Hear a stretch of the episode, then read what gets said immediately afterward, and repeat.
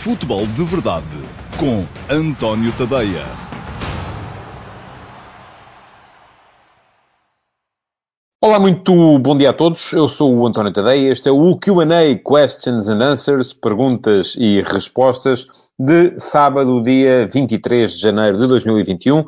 Um, já sabem que eu gravo sempre à sexta-feira, portanto eu estou a gravar na sexta-feira, um, a emissão de Q&A deste sábado, que estarão a ver provavelmente no sábado já, um, e que uh, o Q&A uh, tem a seleção das melhores perguntas que não foram respondidas durante a semana no decorrer das emissões regulares do Futebol de Verdade. O Futebol de Verdade vai para o ar todos os dias, de segunda a sexta-feira, sempre ao meio-dia e meia, em todas as minhas redes sociais, com exceção do Instagram, porque ainda não conseguimos resolver aquele probleminha. Portanto, Facebook, YouTube, um, Twitter, uh, Dailymotion e no meu site, o antoniotadeia.com. Uh, durante a emissão do Futebol de Verdade, uh, vocês podem ir deixando perguntas nas caixas de comentários. Uh, muitas delas são incluídas depois em rodapé na emissão desse dia do, do Futebol de Verdade. As que não são, são depois submetidas a concurso e poderão sobrar para a edição do Q&A de sábado seguinte, porque o, o Futebol de Verdade só vai para o ar de segunda a sexta e ao sábado, então, teremos Q&A com a resposta às melhores perguntas ainda não respondidas. Esta semana, ainda por cima, como na semana passada, uh, se tornava impossível estar a fazer um Q&A no sábado, havendo uh, um Sporting Rio Ave e um Porto Benfica na uh, sexta-feira à noite, portanto, não faria, as perguntas iam ser todas acerca de questões que já tinham sido respondidas pela, pela, pela realidade mesmo, não é? Portanto, na semana passada não houve Q&A, o que significa que uh, esta semana uh, temos aqui duas novidades. Primeira novidade, as perguntas foram selecionadas tendo como base uh, as últimas duas semanas de perguntas. Portanto, há muito mais uh, seleção. E a segunda novidade é que hoje temos aqui um participante extra. O meu gato está sentado na minha cadeira e eu estou aqui mesmo na pontinha. Espero uh, conseguir levar o programa até ao fim, mas ele, assim que uh, pôde, veio-se sentar aqui a dormir e agora ninguém o tira daqui. Bom, ele aqui está, está aqui atrás. Não o vou amassar muito para ver se ele fica quietinho e sossegadinho. E vamos continuar com as, um, com as perguntas, então. Primeira pergunta para o dia de hoje, e cá está ela, veio via YouTube do Mónico Pedro, um, calculo que seja Pedro Mónico, e diz o Pedro, bom dia, parabéns pelo melhor programa desportivo português, muita bondade sua, Pedro. Uh, gostaria de perceber melhor o que são e quais as diferenças entre tática, sistema de jogo, ideia de jogo, estratégia e modelo e se pudesse explicar com exemplos. Bom, isto era uma pergunta que dava para um programa inteiro. Um, mas vou tentar uh, ser uh, sintético e explicar isto o mais rapidamente possível, mas de maneira a que o Pedro perceba e que um, os outros uh, espectadores também entendam a situação. Ora bem, eu creio que quando se fala de tática, se fala muito basicamente de sistema de jogo. Isto tem a ver com posicionamentos, tem a ver com a distribuição dos jogadores no campo.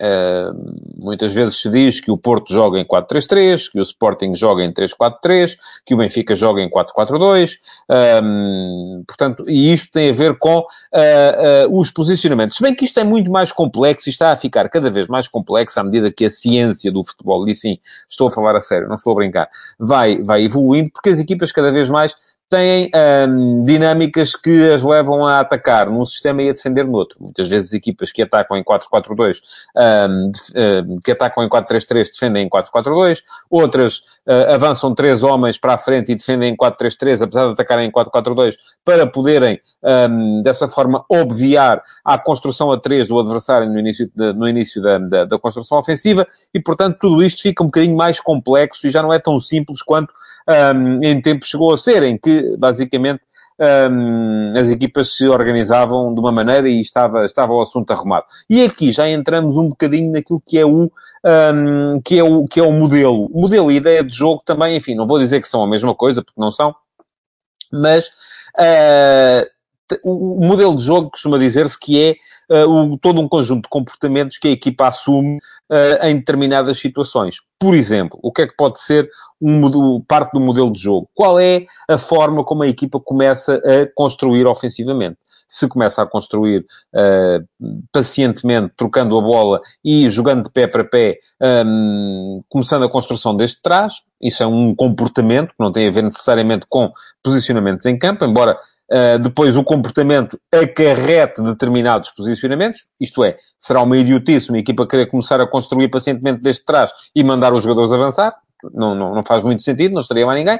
Outro tipo de comportamento é uma equipa que bate imediatamente longo, uh, e batendo imediatamente longo, uh, tem que ser geralmente um jogador, geralmente o ponta de lança de referência, que vai discutir a bola aérea, uh, e depois tem que ter um meio campo agressivo e próximo, daí está, mais uma vez, tem a ver com posicionamentos, para poder batalhar pela segunda bola, porque aquela primeira bola longa, um, se há dois jogadores ou três, muitas vezes a discuti-la no ar, ela não sai redondinha e não fica ali à disposição de ninguém, vai, vai estar aberta à discussão e a um. Uh, uh, a um, a um duelo uh, que tem muito de físico e de rapidez a chegar lá.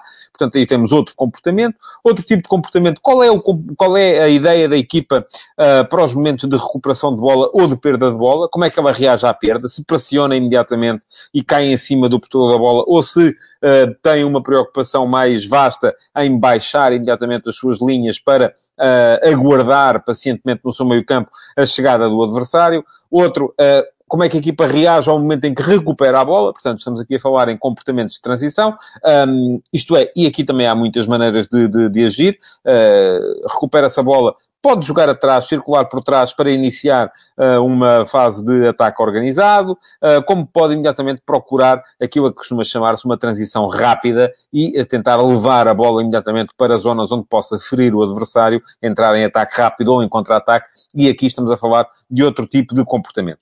E, portanto, aqui já está a haver a diferença entre o sistema de jogo e a ideia de jogo ou o modelo de jogo. Agora, Outra coisa é a estratégia. A estratégia tem a ver uh, com aquele jogo em específico. Temos equipas que, uh, estrategicamente, um, eh, introduzem determinadas nuances no seu jogo para obviar a determinados aspectos um, do, do jogo do adversário. Um, por exemplo, uh, e portanto, como me pediu aqui exemplos, uh, o exemplo mais claro disto tem a ver com a alteração uh, que o, ou mais recente, mais claro e recente, tem a ver com a alteração que, por exemplo, o Jorge Jesus fez na equipa do Benfica para ir jogar ao Dragão contra o Futebol Clube do Porto.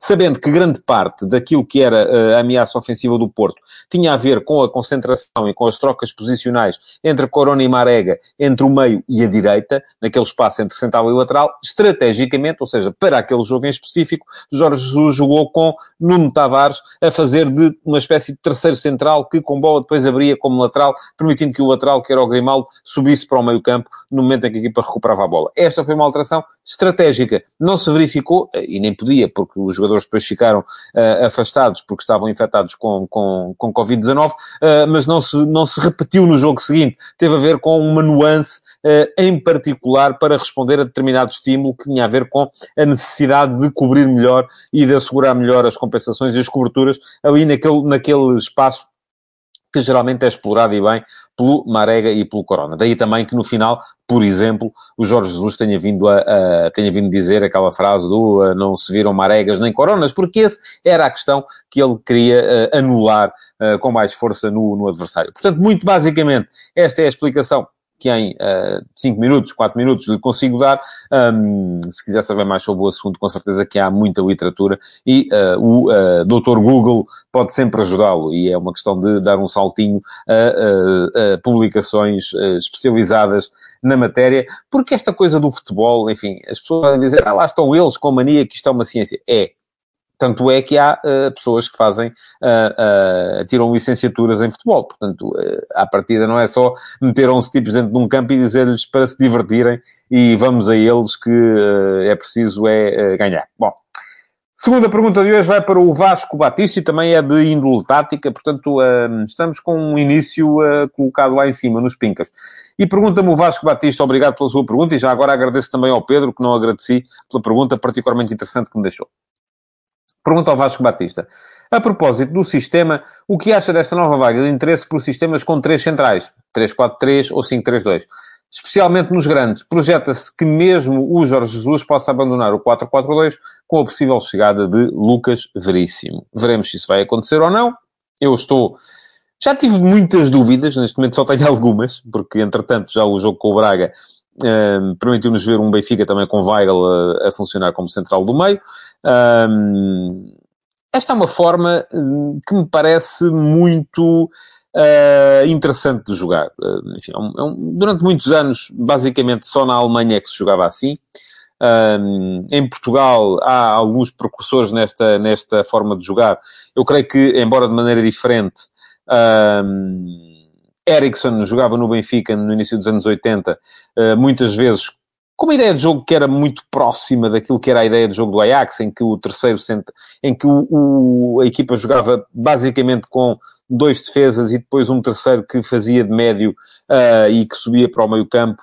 Um, e o Ericsson fez isso muitas vezes com Shell, a, a fazer esse, esse papel.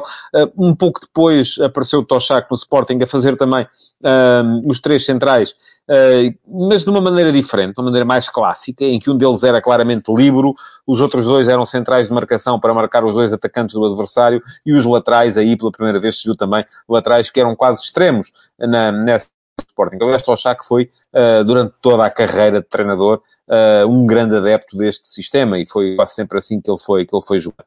Agora, uh, a Alemanha foi jogando assim, porque havia muito na Alemanha a cultura do, do libero, um, que vinha do, do, do, histórico, de Franz Beckenbauer, e, e depois também uh, o próprio Lothar Matthäus apareceu a jogar assim, o Matthias Zammel apareceu a jogar assim, portanto, um, é, é, algo muito cultural no, no futebol alemão. Agora, aquilo que estamos a ver ultimamente é diferente.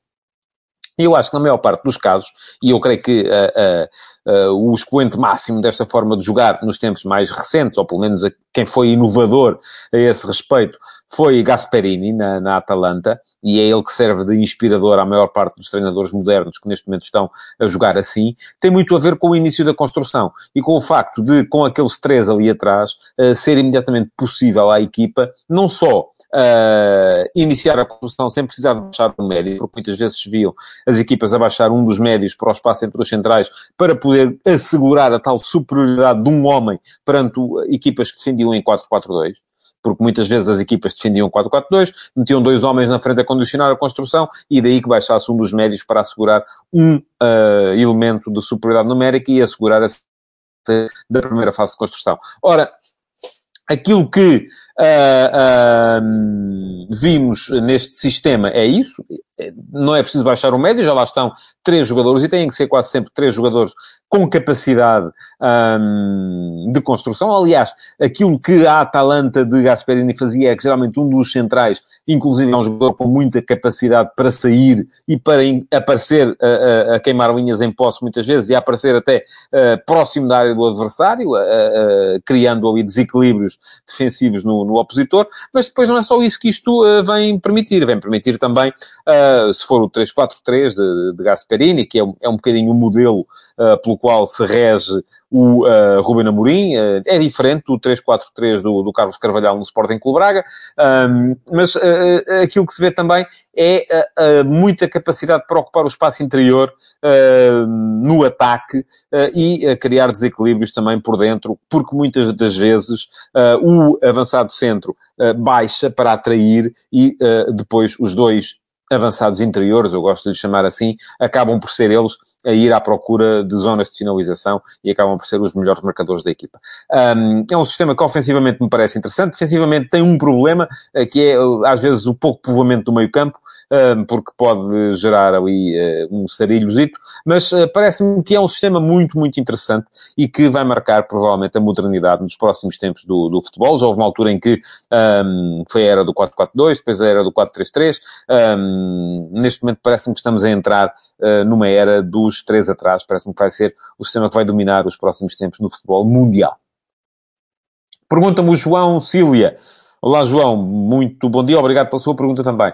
Nas provas a eliminar, taças, em que medida os interesses de patrocinadores e TVs poderão levar os árbitros a proteger os grandes? Oh, João, eu quero acreditar que em nenhuma medida. Enfim, é essa, é um bocado isso que eu, um, eu percebo a sua ideia, porque, um, obviamente, uma taça da Liga é tanto mais interessante para sponsors e para programadores televisivos quanto lá estiverem os quatro uh, clubes principais, não é? É um espetáculo completamente diferente, tendo lá, uh, como aconteceu este ano na Taça da Liga, Sporting, Sporting Clube Braga, que vão jogar a final, Benfica e Futebol Clube Porto, que jogaram também as meias finais. Do que ter equipas que não arrastam uh, tantas audiências. Um, mas uh, eu, se eu até percebo, e, e sou contra, não gosto da ideia, mas admito que isso acontece, que muitas vezes, em termos de sorteios, de calendarização, um, estas provas são organizadas a pensar na proteção aos grandes. E é isso que acontece. Uh, e de facto este ano foi um exemplo perfeito disso mesmo. Os grandes acabaram por jogar apenas uma eliminatória e em casa uh, contra equipas que estavam uh, à partida pré-designadas, alguns deles contra equipas da segunda Liga. Um, mas não me passa pela cabeça, não concebo que isto possa chegar aos árbitros, porque isso seria estar aqui a passar um atestado de desonestidade quem apita jogos de alto nível no futebol português. Portanto, uh, se me pergunta em que medida, eu uh, acredito nisto que lhe vou dizer, em nenhuma medida isso acontece, pelo menos se falar em arbitragens. Se falar depois... Agora, o que há é, de facto, e eu, isto eu acho que é inconsciente da parte dos árbitros, muitas vezes, uh, aquela tentação para, uh, não vou dizer proteger, mas para serem mais sensíveis às reclamações dos clubes grandes do, do, do que dos jogadores dos clubes pequenos, porque, uh, obviamente, uh, em termos de ruído público após um eventual erro, há muito mais ruído público em cima de um árbitro se ele errar contra um dos grandes do que se errar contra um dos pequenos. Portanto, percebo que isso, mas acho que isso é, em grande medida, inconsciente. Quarta pergunta é uma pergunta dupla. Vai para o Alberto Lino Ofiço, que me pergunta, e obrigado Alberto pela sua pergunta, será que Paulinho se encaixaria no 11 do Sporting Clube Portugal para a reta final? E que ele vale todo esse investimento. Abraço de Moçambique, diz o Alberto, um abraço também para, para Moçambique. E uma pergunta que tem a ver com esta, que vai para o Tiago Fernandes. Olá, Tiago, muito bom dia, obrigado pela sua pergunta também. Se eu acho possível o negócio entre Braga e Sporting por Paulinho nos termos em que se fala. Ora bem, as duas perguntas estão ligadas, não só porque ambas falam de Paulinho, e deixem-me dizer, acho que sim, que o Paulinho encaixaria no 11 do Sporting. Aliás, o Ruben Amorim não quer outra coisa, segundo creio. É o jogador que ele quer para o centro do ataque, uh, e é um jogador que... Uh, com o qual Ruben Amorim terá ficado maravilhado quando uh, o colocou dentro daquele sistema e daquela ideia de jogo que pede muitas vezes ao avançado, não só que dê profundidade, como muitas vezes que baixe em apoio, que jogue entre linhas, que seja capaz de municiar os dois interiores que aparecem em zonas de finalização e que tenha capacidade de finalização, e Paulinho tem isso tudo, é um jogador muito completo nesse, nesse, nesse particular, até fisicamente é um jogador um, forte. Uh, portanto, acho que sim, que encaixaria na perfeição. A grande questão é a outra de que falam os dois. O Alberto pergunta-me uh, se ele vale todo esse investimento e o Tiago Fernandes pergunta-me se eu acho possível os negócios nos termos em que se fala. Vamos lá ver uma coisa. Para o dinheiro que se diz que o Sporting Clube Braga está a pedir, ou que diz que é a cláusula de rescisão do Paulinho, eu digo já que não. Não faz nenhum sentido. É um jogador já, eh, que já não vai ser valorizado e, e, e vendável em termos de mercado, porque já não é um jovem. Um, é um jogador para ser uh, rentabilizado apenas em termos desportivos e não há nenhum jogador que um clube português possa rentabilizar em termos desportivos a valer 20 ou 30 milhões de euros. Esqueçam. Uh, se isso acontece, é apenas com os jogadores que os clubes compram na ideia de poderem vir a vender depois mais tarde. Portanto, teriam que os vender por mais uh, e rentabilizá-lo em termos financeiros. Isso não vai acontecer com Paulinho. Uh, depois, se pode ser feito o negócio nos termos em que se falava, e eu li uma notícia, enfim, às vezes muito são, é, são, são especulações, mas falavam em 8 milhões de euros, mais a cedência do direito de preferência uh, sobre o Yuri Medeiros, mas o presidente do Sporting Clube Braga já veio dizer que o Sporting não tem nenhum direito de preferência sobre o Yuri Medeiros, eventualmente mais um empréstimo de um ou outro jogador, duvido que o Braga ceda. Porque o Braga, neste momento, uh, percebe que com a 11 que tem, ou com o plantel que tem, pode estar lá em cima a lutar pelo título e não vai querer estar aqui a fortalecer, por pouco dinheiro, uh, um, o plantel de um dos adversários diretos. Portanto, acho que nesse caso para o Braga seria uma má medida de gestão, a não ser que o jogador estivesse de tal maneira uh, uh, desaustinado que não admitisse outro cenário a não ser o de sair. Mas também não creio que seja esse o caso neste momento. Mais uma pergunta com alguma índole tática. Estamos com um problema com perguntas interessantes hoje. Parabéns para vocês, porque um, estão a colocar a bitola lá em cima. Uh, ainda bem que assim é. Pergunta-me o Pedro Oliveira. Olá, Pedro. Muito obrigado pela sua pergunta também. Se eu não considero que no 3-4-3 não fica curto o João Mário no corredor central. uh, não implica que o Palhinha tenha de fazer coisas a mais? O Mateus não me parece mais rotativo, permitindo outro andamento e outro equilíbrio? Ora bem, eu acho que há, uh, há jogos para tudo. Vamos lá ver. Uh, no jogo com o Porto, da meia-final da, da, Taça da Liga, acho que a substituição do João Mário pelo Mateus Nunes foi fundamental para dar ao Sporting alguma capacidade. Porquê? Porque o Sporting estava a jogar muito com base no tal uh, pontapé longo, uh, na disputa da tal segunda bola, e para, para jogar segundas bolas, de facto, o João Mário não é, não é o jogador que se quer, e o Palhinha aí tem que fazer tudo. Uh, e, portanto, o Sporting estava a perder ali a batalha de meio campo e o Uribe estava a aparecer muito mais no jogo do que o João Mário, porque é mais agressivo e mais capaz de ganhar essas segundas bolas. Não só por isso, mas porque do outro lado o, Porto tinha o Marega, que é um jogador uh, que recebe melhor o jogo longo, e o Sporting tinha o Tiago Tomás e o Pedro Gonçalves e o Nuno Santos, não são jogadores tão propícios a receber o jogo longo. Agora, se falarmos de outro tipo de situações, Uh, de uma construção mais, mais criteriosa, uh, mais cuidada, uh, com menos bola dividida, aí obviamente, o João Mário dá à equipa uma criatividade e uma capacidade um, ofensiva que o Mateus Nunes não dá.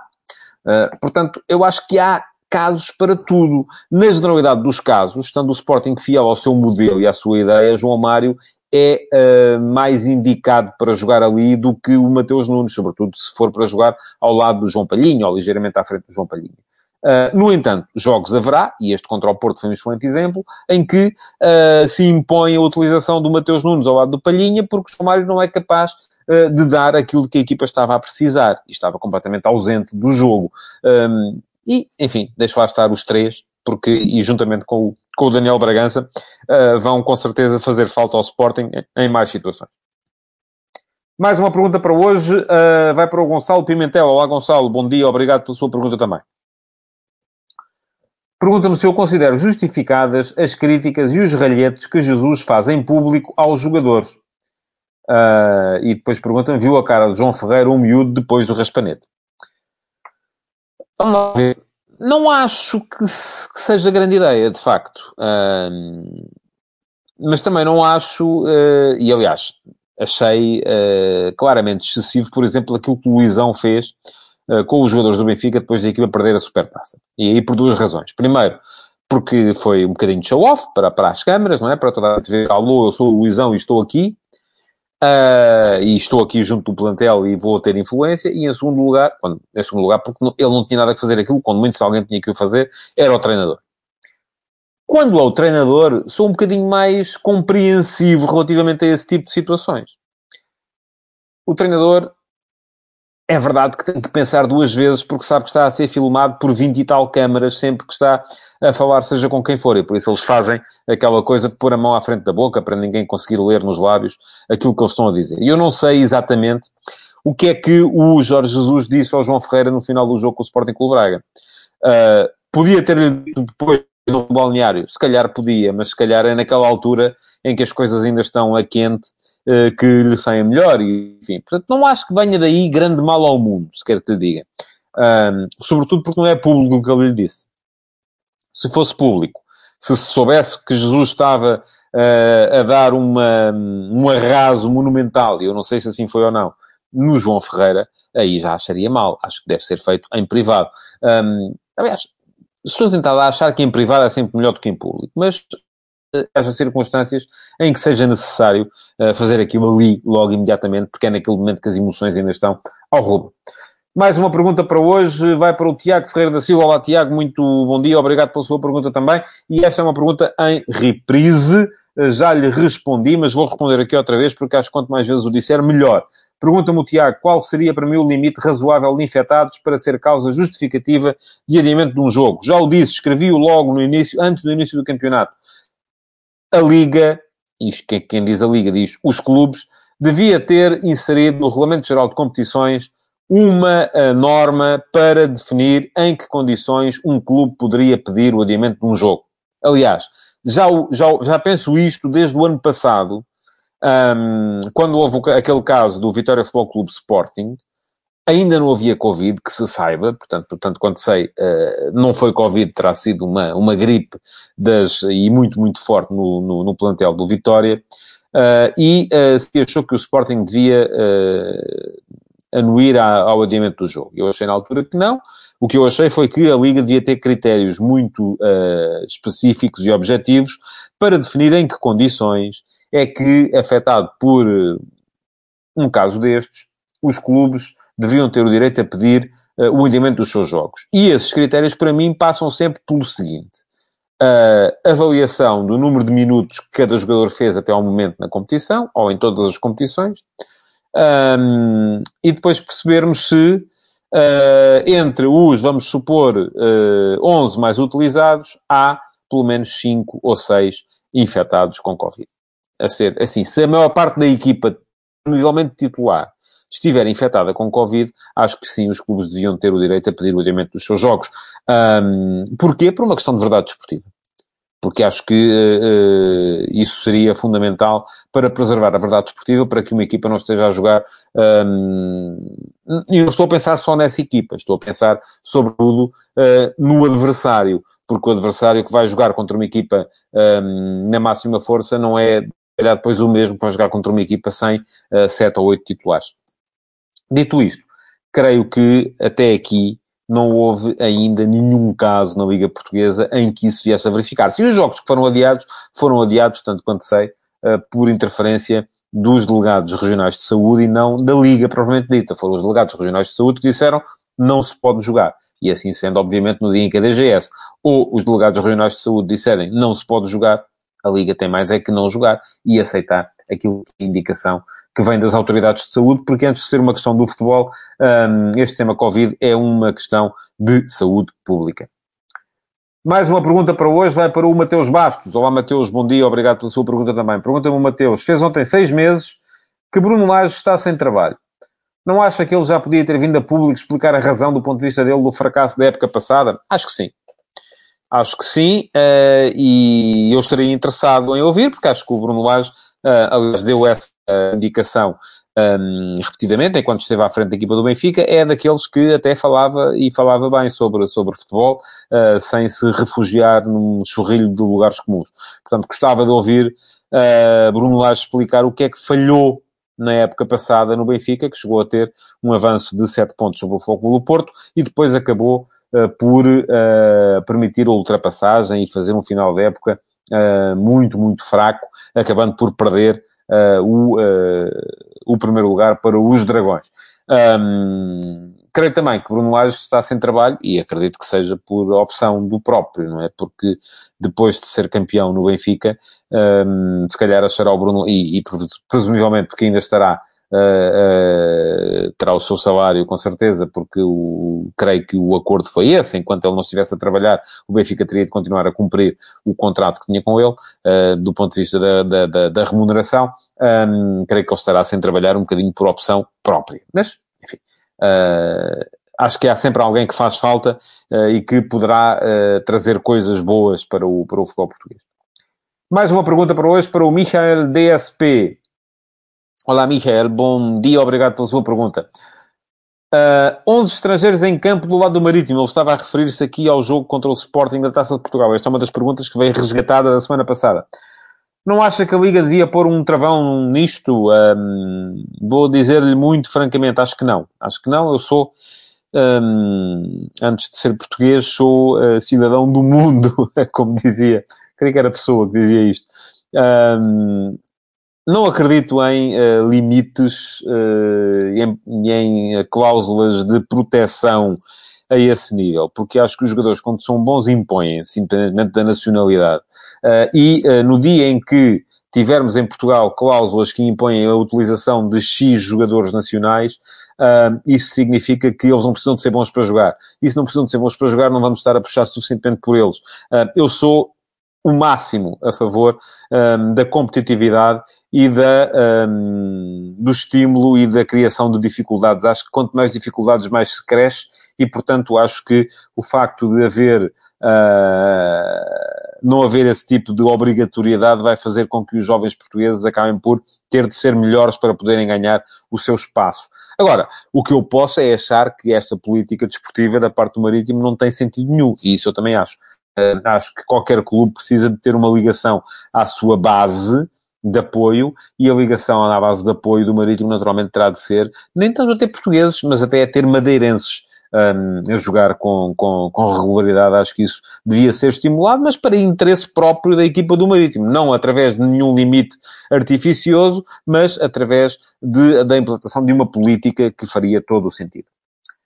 Faltam mais três perguntas para hoje, uh, e esta que vem a seguir vem do Paulo Neves. Olá, Paulo, bom dia, obrigado pela sua pergunta. Pergunta-me o Paulo até onde pode ir o treinador Pepa?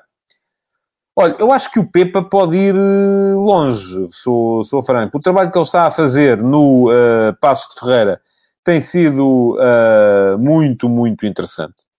Transformou o Passo numa equipa de grande qualidade. Pepa tem 40 anos, é ainda um jovem. Uh, posso dizer que é um miúdo, tem menos de 10 anos que eu, portanto, para mim é um miúdo. Lembro-me de ele ser um miúdo, eu já trabalhava e ele aparecer como adolescente a jogar na equipa do Benfica. Uh, e uh, é um treinador que não só uh, sabe do que fala, porque dá conferências de imprensa, como neste momento eu creio que poucos darão, uh, a explicar futebol, e isso é muito, muito importante, como tem feito sempre bom trabalho para todo lado onde tem passado. Foi notável a forma como ele esteve no, uh, no Tondela, uh, da mesma forma que está a ser notável a forma como ele está agora a trabalhar no uh, Passos de Ferreira. acho que o Passos tem tudo para este ano poder vir a lutar por uma posição europeia, isso é mais, uma, mais um patamar escalado na, na carreira do Pepa, e depois veremos até onde é que poderá ir. Eu creio que poderá cada vez, enfim, acho que pode chegar a um grande sim, e acho que pode chegar e vir a fazer um excelente trabalho no, uh, no, no estrangeiro, uh, porque com certeza o caminho para os bons treinadores portugueses acaba sempre por ser esse, porque nem todos podem estar nos quatro que, que lutam pelo título, não é? Portanto, não há, uh, são só quatro clubes e não cabe, não cabe lá toda a gente, é natural que assim seja. Mas se há alguém um, que está neste momento fora dos grandes, a quem auguro bom futuro como treinador, esse caso é o caso do Pepa. Mais uma pergunta para hoje, para o Diogo Garcia. Olá, Diogo, bom dia, obrigado pela sua pergunta. Pergunta-me o Diogo se eu acho que faz sentido que o Porto vá no mercado de inverno buscar um reforço para a defesa esquerda. Olha, Diogo, eu acho que faz sentido o Porto, o Porto e qualquer equipa ir buscar reforços para qualquer posição que acrescentem. Agora, o Porto tem um defesa esquerdo de qualidade, que é o, eh, que é o Zaidu. Uh, o próprio Sarri e o próprio Diogo Leite podem jogar naquela, naquela posição. O Manafá também pode jogar naquela posição. Um, eu não veria a questão tanto em termos de defesa esquerda ou direita. Acho que faz falta ao Porto, e já o disse várias vezes, um defesa lateral uh, mais próximo das características do Alex Teles, não necessariamente com a mesma qualidade, do que do Zaidu, Manafá, Nanu, que são aquilo que eles chamam os, os laterais corredores, aqueles que fazem todo o corredor e que são, sobretudo, velozes e pujantes do ponto de vista físico, cobrem muito terreno o Alex Telles não era esse perfil de jogador. Eu acho que as equipas fazem muito de complementaridade, da capacidade que uh, têm para uh, pensar e, e, agir de forma diferente. E acho que faz falta ao Porto, neste momento, um lateral que seja capaz de desequilibrar desde trás, sem uh, desequilibrar ofensivamente, sem ter de desequilibrar a equipa defensivamente, porque sem ter de ficar fora de posição com a frequência com que os laterais do Porto ficam fora de posição neste momento. Última pergunta para hoje, e esta também dá pano para mangas, vai para o Rui Martins. Olá, Rui, bom dia, obrigado pela sua pergunta. Faça aos jogos deste fim de semana, eu creio que ele diz uh, do fim de semana uh, passado, sim, pois, obviamente. Qual a equipa que eu vejo como a mais preparada para o que vem e com possibilidade de lutar pelo título, tendo em conta que a situação de não haver público provavelmente se manterá até final da época. Também creio que assim vai ser. Ora, eu acho que, e já o disse aqui várias vezes, acho que o Sporting tem, uh, nas próximas três semanas, uh, aquilo que, é, uh, que são as três semanas definidoras da época. Porquê? Porque uh, vai ter não só acumulação de jogos, uh, e com a qualificação para, para a final da Taça Liga, o Sporting vai fazer, só ver três ou quatro semanas consecutivas a jogar ao fim de semana e meia da semana, mas depois entra em velocidade de cruzeiro, porque já não está na Taça de Portugal, uh, porque já não está na Liga Europa, enquanto Benfica, Porto e, Sport, e, e Sporting Clube Braga estão os três na Taça de Portugal e na Liga Europa. O que quer dizer que vão ter pelo menos mais um jogo daqui até final de, de março. Mais um jogo na Taça de Portugal, e podem ser mais três, porque podem meter-se aqui as meias finais que são a duas mãos, e mais, pelo menos, mais dois jogos da Liga Europa. Ou seja, são cinco joguinhos a mais e uh, muita complicação. E conforme disse o Carlos Carvalhal, e eu acredito que ele tinha razão, quem está a jogar constantemente três em três dias corre o risco de ter deslizes. Portanto, o que é que eu lhe digo? Se o Sporting conseguir passar as próximas três semanas e manter-se na frente do campeonato, isto passa necessariamente por conseguir ganhar o derby contra o Benfica.